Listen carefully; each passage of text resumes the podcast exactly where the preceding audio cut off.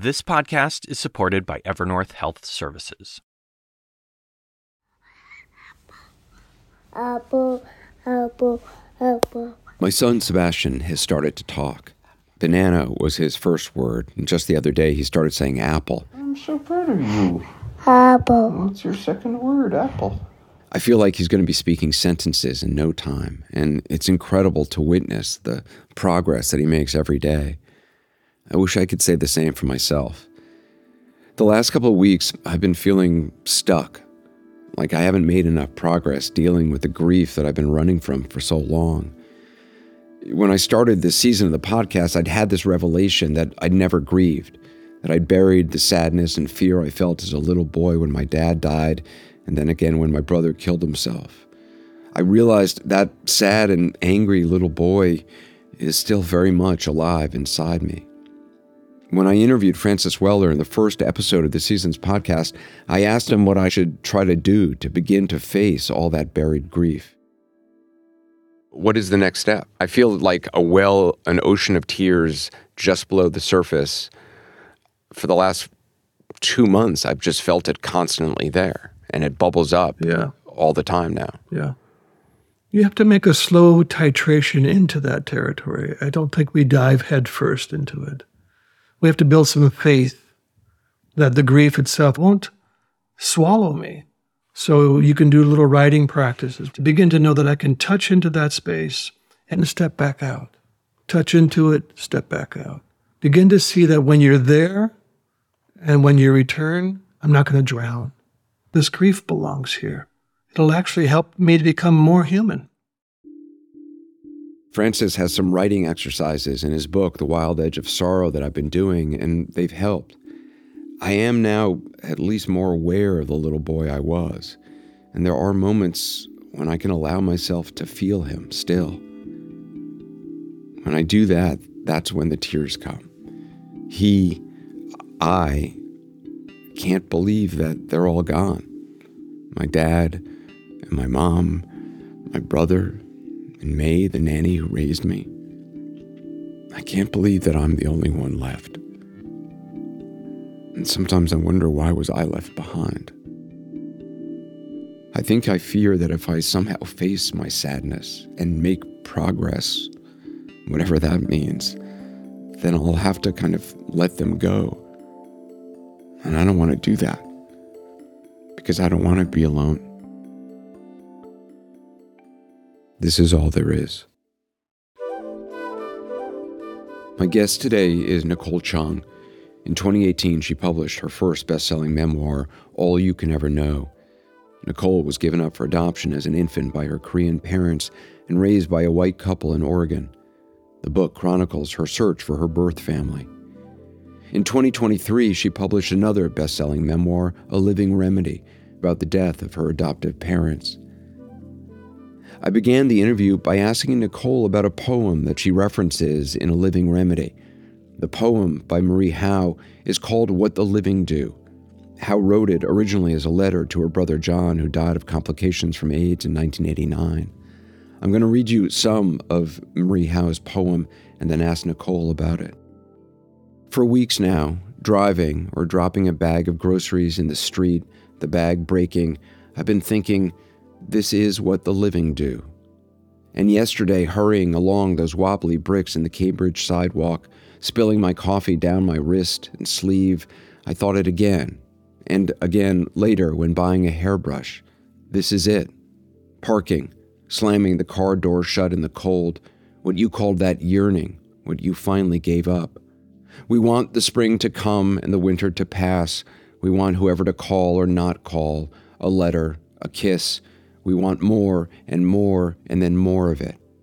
But there are moments walking when I catch a glimpse of myself in the window glass, say the window of the corner video store, and I'm gripped by a cherishing so deep from my own blowing hair, chapped face, and unbuttoned coat that I'm speechless.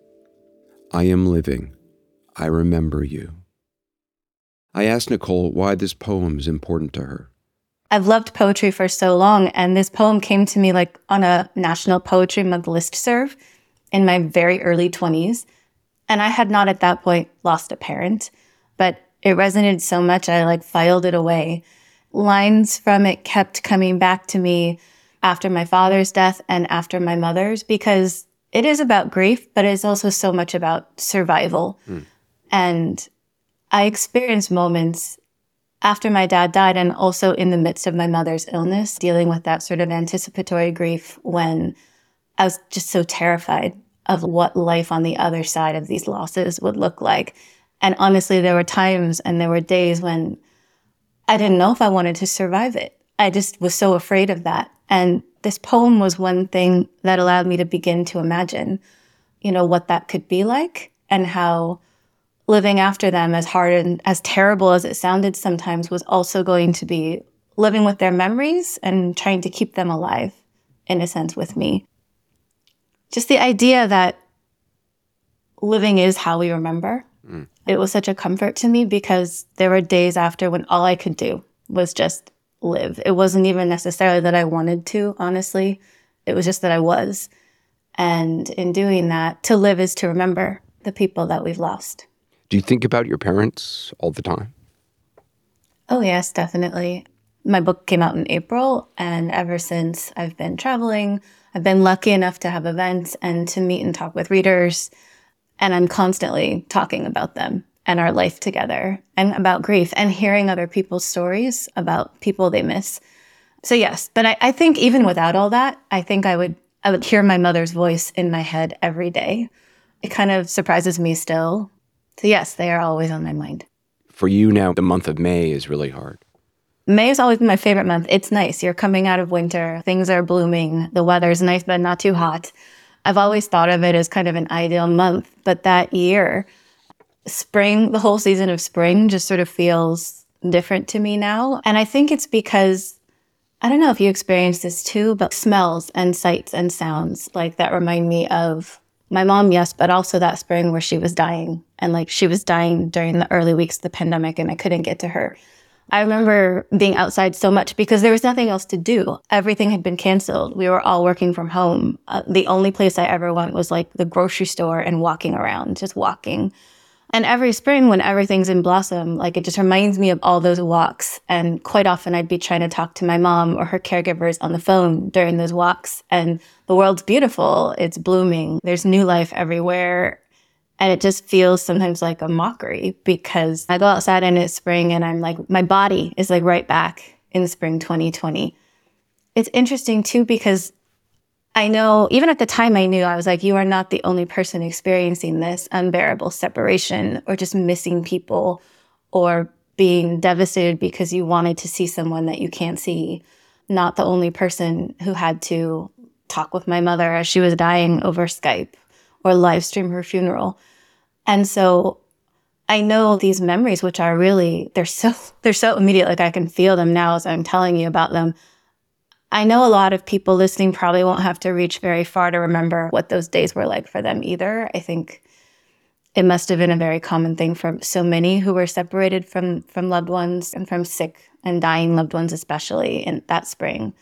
But yeah, May is really, really hard. And like birthdays. My mother's birthday was last week. And What do, what do you do on that day? Oh gosh, I've never really figured out exactly me what feels right. The first year, I ordered her flowers uh, to be placed at her grave, and I tried to get a meal or make a meal that she would have liked. Sometimes I write her letters. I actually, one thing that hurt so much was seeing something I would have gotten her as a gift for a birthday or holiday and being like, she would have loved that. And I would have loved to give it to her, and I can't. So I have sometimes allowed myself to just buy the things. And and sometimes I keep them as a reminder to myself and other times I give them to friends or like I've given a couple to my children. One of our listeners uh, last season called in and told me that she, her mother, was very thrifty and loved a, a good sale, and but also would return a lot of stuff. So that what she says to honor her mother on her birthday, the day before her birthday, she goes to a place and buys something, and then the next day, she returns it. Uh, and she just gets a kick out of. She thinks her mother would get a kick out of her doing that, and so it's sort of, which I love. I, I love that. That's hilarious. I love that too. Yeah. You you wrote about the the last time that you were with your mom before her death. You couldn't be there, as you said, during COVID for when she actually died, but you asked her to forgive you for all your failures as a daughter. Could you read that that paragraph? I hope you can forgive me for all my failures as a daughter, I say. Forgive you, she shakes her head. There's nothing to forgive from where I am, but I forgive you everything. You did everything you could. You walked your path. You stayed faithful in your own way. That's all I can ask. And who knows, she adds, maybe after I'm gone, we'll meet in prayer from time to time, like the saints did. It's interesting reading that. I can hear her voice so clearly. And that's a really treasured moment for me. Even though I didn't share my mother's faith tradition, it's still, I'm really thankful that that was part of our last, the last day we spent together. I, I love what she says. Who knows? Maybe after I'm gone, we'll meet in prayer from time to time, like the saints did. I, I've never thought of that idea that people can meet in prayer. Yeah, that's actually the part of the faith I was raised with. And I think why it can be such a comfort to people is this Yeah. idea that even in death you meet the people you love. There is still this communion that that doesn't end. An idea I think that that anyone can take and, and believe in if they want to. I don't think it necessarily has to have religious connotation. You can just think about like how powerful the love we have for each other is and how much we impact one another by living together and loving each other for our whole lives. It makes sense that that wouldn't end, that wouldn't go away. The relationship doesn't end with death. You know, whether or not your view of that is spiritual or just just a matter of love. You also wrote, and I just want to read this because I just think it's so, it just stunned me, this, this paragraph. You said, How do you learn to cherish your life when grief has made it unrecognizable? I'm starting to feel that we do so not by trying to fill a void that can never be filled, but by living as best as we can in this strange, yawning terrain our loved ones have left behind, exploring its jagged boundaries and learning to see it as something new. I believe this because I feel that I am becoming someone new, someone who can remember and mourn and live without punishing herself. It's so beautiful. Thank you. I mean, earlier when you mentioned not being sure how to grieve or not not being sure that you'd really even allowed yourself, I was thinking about all the things I personally did that I thought was grief. Mm. You know, grieving that in fact was like self-recrimination or was just trying to punish myself and keep myself in as much pain as possible because I thought that's what grief was or that was what I deserved even. This idea of you feel like you're becoming someone new, someone who can remember and mourn and live without punishing yourself is really interesting to me. And we had a, a guest early on in the podcast this season, Francis Weller, who talked about that one is changed through grief and that it is this you are no longer the same person. And, and it, it's meant to be this experience that brings you to your core and brings you to the very deepest part of of who you're meant to be when i read what you had written this idea that i'm becoming someone new i thought eh, that's exactly how i feel i feel like I don't know what I'm going to end up. I may end up like a complete wreck on the other side of this, and I don't know. But I definitely feel like something fundamental is shifting. it just kind of lays you bare and and yeah part of the reason i was so afraid of just life after my mother dying i just couldn't even imagine that world or like who i would be it was a terrifying thought and sometimes still is i had this experience with both of them in different ways i didn't really know myself before before they were gone and in a way you don't have to That's interesting. You didn't know yourself before they were gone. there was just so much that i didn't really see i think both So it's only in grief that you ha- have come to see yourself. I'm not sure I have the words to describe it, but there's this way that your family sees you that forms this sort of bedrock of your life that has this effect on you, whether or not you even agree with it in many ways. And it's hard to get out of that pattern of defining yourself according to or against how they see you and how they raise you. There's something about standing on your own two feet without your parents in this world anymore. I felt like newly vulnerable. I felt like I was seeing things about myself I'd never had to see before. And I really didn't know what would be on the other side. It was really frightening to think about and doing that without a guide. We'll have more with Nicole in a moment.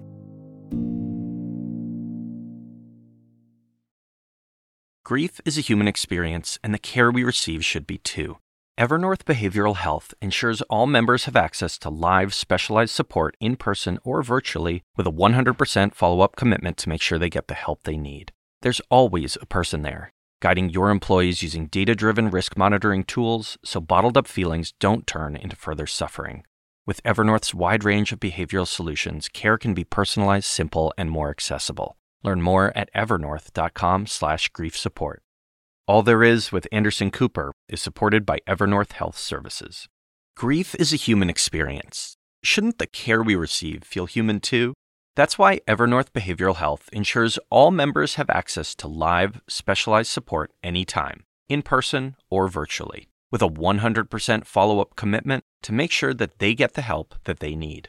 So, no matter what stage of grief your employees may be in, there's always a person ready to listen.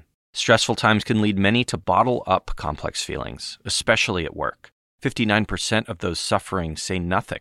This can have unexpected and serious mental and physical health implications. And with Evernorth's data driven risk monitoring tools, they can help spot challenges early and step in to guide individuals to care before they undergo any more suffering. Each person's grief is as unique as they are which is why Evernorth offers a wide range of personalized behavioral solutions to meet the needs of every member that they serve. Learn more at evernorth.com/slash grief support. Welcome back to All There Is. In your first book, you write about being adopted. The loss of my first family, like my birth family, that initial separation and I speak only for myself here as an individual adoptee, but that is literally the original defining loss of my life. It's the one from which everything else and all of my many gains, you know, everything that I've I've also gained, but it came from this initial loss. I mean, that's something that I just have to grapple with and that many other adopted people also grapple with. But that feels like a loss. That is a, a, a loss that you grieve or have bereavement of. Absolutely. Even since before I had words for it, I mean, there's a reason that I eventually, when I got older, decided to search for my birth family. Uh, it was because this loss of them and of just not knowing and not having any answers about my origins, about who made me, about why I was placed for adoption. Your parents had told you from an early age that you had been adopted. What had you been told growing up? a very simple story. I don't want to call it a fairy tale. It was a completely closed adoption. My adoptive parents really didn't have answers when I came to them with questions. They couldn't tell me their names or what they looked like or like even for sure they weren't positive what they did for a living. They weren't positive whether they had other children at home. So there was a lot of space for like my imagination to fill in the gaps. But as for what I was told, it was it was just that. It was what I told you. They came here they didn't have much money. They thought that you'd have a better life if they gave you up. And as part of that, I'd been born severely premature. So I, I weighed two pounds at birth and I had and was projected to have a lot of medical problems. And so they also said they thought my birth parents had been like scared by that and by what the doctors had told them about my chances of survival and the the great chance that I would have debilitating lifelong disabilities. I mean, that was really kind of all that I had growing up. And I think a lot of those questions and that yearning to know more and to ask, even when I knew they didn't have new answers to share, that grew out of this like loss. I, I've like my whole life resisted like being dramatic about it. Like, obviously, th- this loss happened when I was too young to remember, but the impacts are lifelong. And I just, I grew up just not knowing and wanting to know. And the reason I finally searched is because, you know, I knew they might not want to talk to me. They might not want to share information, but I just couldn't go any longer without trying. Like I had to be able to tell myself, I tried. I tried to step into that gap and fill it with something. And yeah, uh, so I definitely do identify adoption as starting starting with a loss Because before you are found or adopted or like brought into, made part of this new family, the first thing you do is lose everything and everyone that you were attached to before. So I think I've always kind of been aware of that, even as a young child in a instinctual way, and then started to kind of find language for it as I got older. You also described once your mother died as as sort of being unadopted Yes, yes. Because was- her, your dad was gone and your mom. it felt like this unraveling of our family to be the only one left and to have no one I could I could really call and talk to and be like, remember when this happened? I'm carrying my mom's and my dad's and my grandma's memories and it's just me. And Yeah. no one else remembers what I was like as a little girl. Nobody else remembers what my parents were like when they were young. Like trying to think about I guess I was thinking like what does it mean to be an adoptee whose adoptive parents are gone. This relationship I've defined my life and a part of my identity, like a real part of my identity, with is gone. I wouldn't use the term unadopted now. And it's one of those things where you write and it was true. Like it was emotionally true when I said it.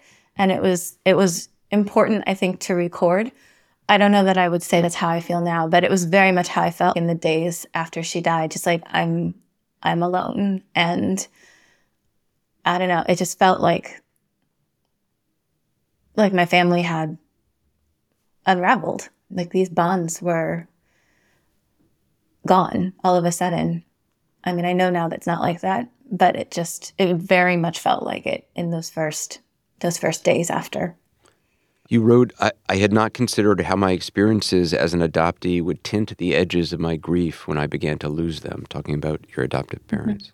It would be something so little. Like people who didn't know I was adopted, who heard about my dad's death, saying things like, You'll always see him when you look at yourself or you look at your children, not knowing that that's, of course, not my experience. I wasn't offended, but those things still stung in ways that I hadn't anticipated. It hadn't really mattered to me on an emotional level that I didn't look anything like my adoptive parents. But, you know, when my dad was gone and I don't see traces of him in me or my kids. And it's the same with my mom. And I didn't know that would hurt, That's hard. but it's just one more reinforcement, I guess, of being alone and carrying these memories alone. I, I find it so strange that, you know, all these memories that that I have of the life my parents had and my brother had and the life that we all had and all the people that we knew and the people who would come into the house and the things my parents were doing, all of that, I'm the only one who remembers. Yeah. I mean, I think about that every day too. Nobody was really going to see or understand or miss them, at least in the exact same way I did, because I was their only child. I was not the only person mourning them, but I was their only child. And it was so hard. And I don't know if it's been hard for you, but like sometimes I have the energy to really share those memories and try to make them come alive and try to help people see them and hear their voices, um, which is obviously a big part of like writing. But sometimes I can't. And in those moments, I just feel like really alone still. Yeah. Like I'm holding on to this memory, like I'm carrying it, and it's still real, but it's it's just mine. You started researching your birth family the month your first child was born. Like the months leading up to, but I heard from them all for the first time, like that same month. Wow, that's quite a month. Yes, the first time I heard from my birth father, like in an email, he emailed me. I was literally in labor with my first Are you child, kidding? and I remember. No, no. I remember thinking as I was writing it in the first book that like if this were a novel, nobody would believe it. They would just be like, "This is too on the nose," but it's it's reality. That's what uh-huh. happened, and I had to basically tell him. It's like a Francis "So Ford Coppola movie where like all it all culminates in like the baptism scene and like all the threads come together. Yeah, I mean, I started searching for my birth family in part because I was expecting my first child, and I mean, I wanted medical history. I wanted, I wanted, again, back to the idea of legacy and history. I wanted to be able to like answer their questions that I knew they'd probably have someday. It just gave me like one more reason. I felt like I was searching for my child and not just for me. I underestimated like the bureaucracy and how long it would take. So I didn't expect I would be hearing from them while giving birth, but that is what happened. What was that like? Even at the time, I remember thinking, my family's expanding in in more ways than I could have imagined. I'd always felt like I was sort of on this island of my own as an adoptee. And then there was my daughter, and she was the first person I'd ever seen who looked anything like me. You know, that my first biological relative I actually met was my child. My sister not long after that, but my daughter first. And like just the the ability to look into a face and see traces of myself. I hadn't realized how much that might mean to me until it happened. I don't know. And then not even a year later, a full year later to finally meet my sister, you know, who looks oh, we look very different, but you can tell we're sisters. But I'm like so thankful for the way things worked out. It hasn't been easy or uncomplicated, but to to have that part of my family back and also while grieving my adoptive parents who also got to know my sister to have her with me to still have family sort of anchoring me even though my adoptive parents are gone. I mean, I think a lot about how I'd be alone. I wouldn't have I wouldn't really have family of my own that I'm really close to outside of, you know, my nuclear family if not for that reunion. Mm. You talked about sort of this the original loss that you felt of the knowledge you were adopted. Did did meeting your birth family did that heal some of that that feeling of loss? I mean, I'll always feel that in a way. I never feel like the separation from my Korean culture more clearly than when I'm with my birth family. They just have this knowledge and like awareness. They speak the language. They have this, it is part of them in a way that it's not part of me in the same way. Okay, it's very easy with my sister. Like it's always been so easy. I'm really lucky to have that, but it's definitely more complicated with other other people in the family. Most of my Korean family doesn't know I'm alive. They were told I died at birth and it's still what they think. It's kind of an interesting thing in the context of this discussion. I had never thought about it before, but my birth parents told everyone I died at birth. It's also what they told my sister.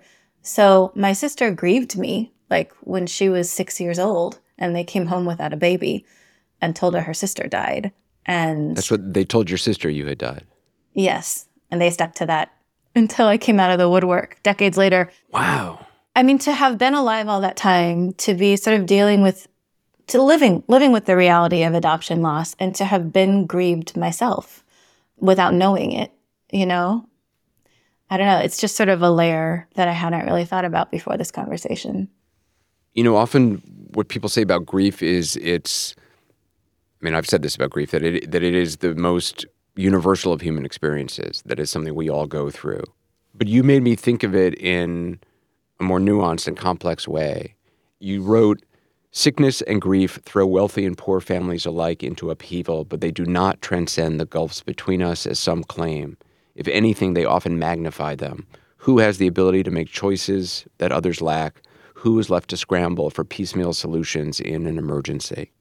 You say, in this country, unless you attain extraordinary wealth, you will likely be unable to help your loved ones in all the ways you'd hoped. You will learn to live with the specific hollow guilt of those who leave hardship behind, yet are unable to bring anyone else with them. Your, your parents lived not paycheck to paycheck, but emergency to emergency. Yeah, and it was a situation that just got a lot more dire as they got older and sicker. But like looking back, I can see the beginnings of it when I was in high school and my mother's first bout with cancer, which is where a lot of insurmountable medical debt came from because we were uninsured. The stability I always thought we had when I was quite young was really based on everything going right all the time. And as soon as something went wrong, we were like so many families one crisis away, you know, from that ragged edge. And then when my dad got sick, they just did not have enough to like meet that moment. And I was at a stage in life when I didn't have enough to carry or like pay for medical care. But his death really was sped by lack of health care. And it's interesting because like I really grew up thinking of my parents' care and like future needs as my responsibility, right? As their only child, their only daughter. That's part of what like I owe them. And I think a lot of people feel this way.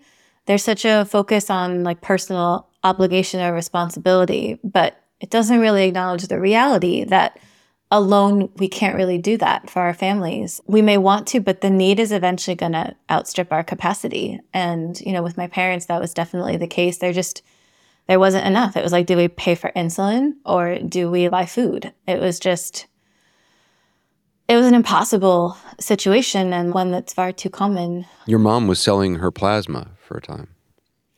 Yes, which I hated and begged her to stop. But I remember her saying, Well, where is that money going to come from? And I mean, it's true, but it's devastating, but it's true. Like, there was no other replacement. There were times when that was what allowed them to pay their rent or to buy groceries or to buy insulin. And, Um, and what should be said, your parents worked constantly and were constantly looking for work if they were out of work. Your dad worked in restaurants that would suddenly shut down as restaurants do and he would have to find something else and your mom was would have a bookkeeping job and then suddenly that job didn't mm-hmm. exist anymore.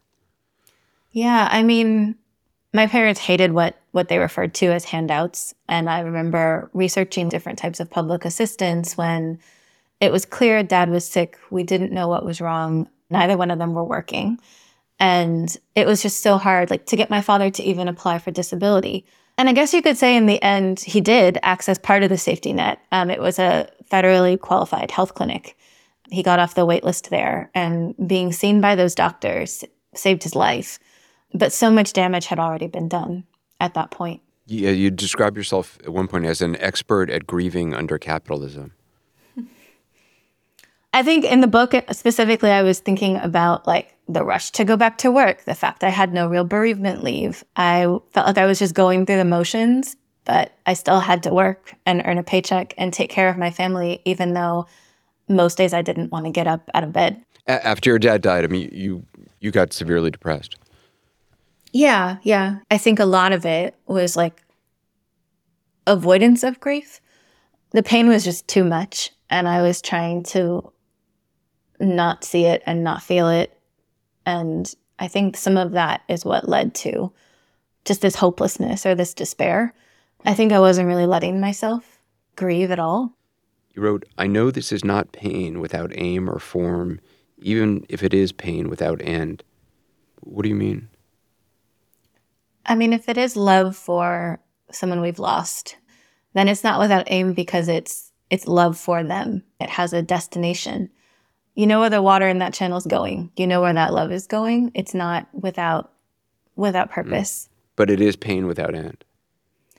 I don't think it's ever really going to. I mean, I would love to be wrong about that, but I think now, like several years in, I expect it will always be with me. And it feels so close beneath the surface still. I can go from like perfectly fine to suddenly like very weepy very oh quickly, God, which tell I me about it. which never used to happen to me before. It just feels like it's always there, like it's still exposed. It's- like I can feel it in my chest, in my body, and all I have to do is, if I even give it a little bit more attention in the middle of a busy day, like it'll take over. I had a, a, a book event last night and I I could not speak without crying. But that feeling of it being just right below the surface is really it's unsettling for me given the control I've had over myself my entire life and the, the degree to which I push this down. I'm also really big on control.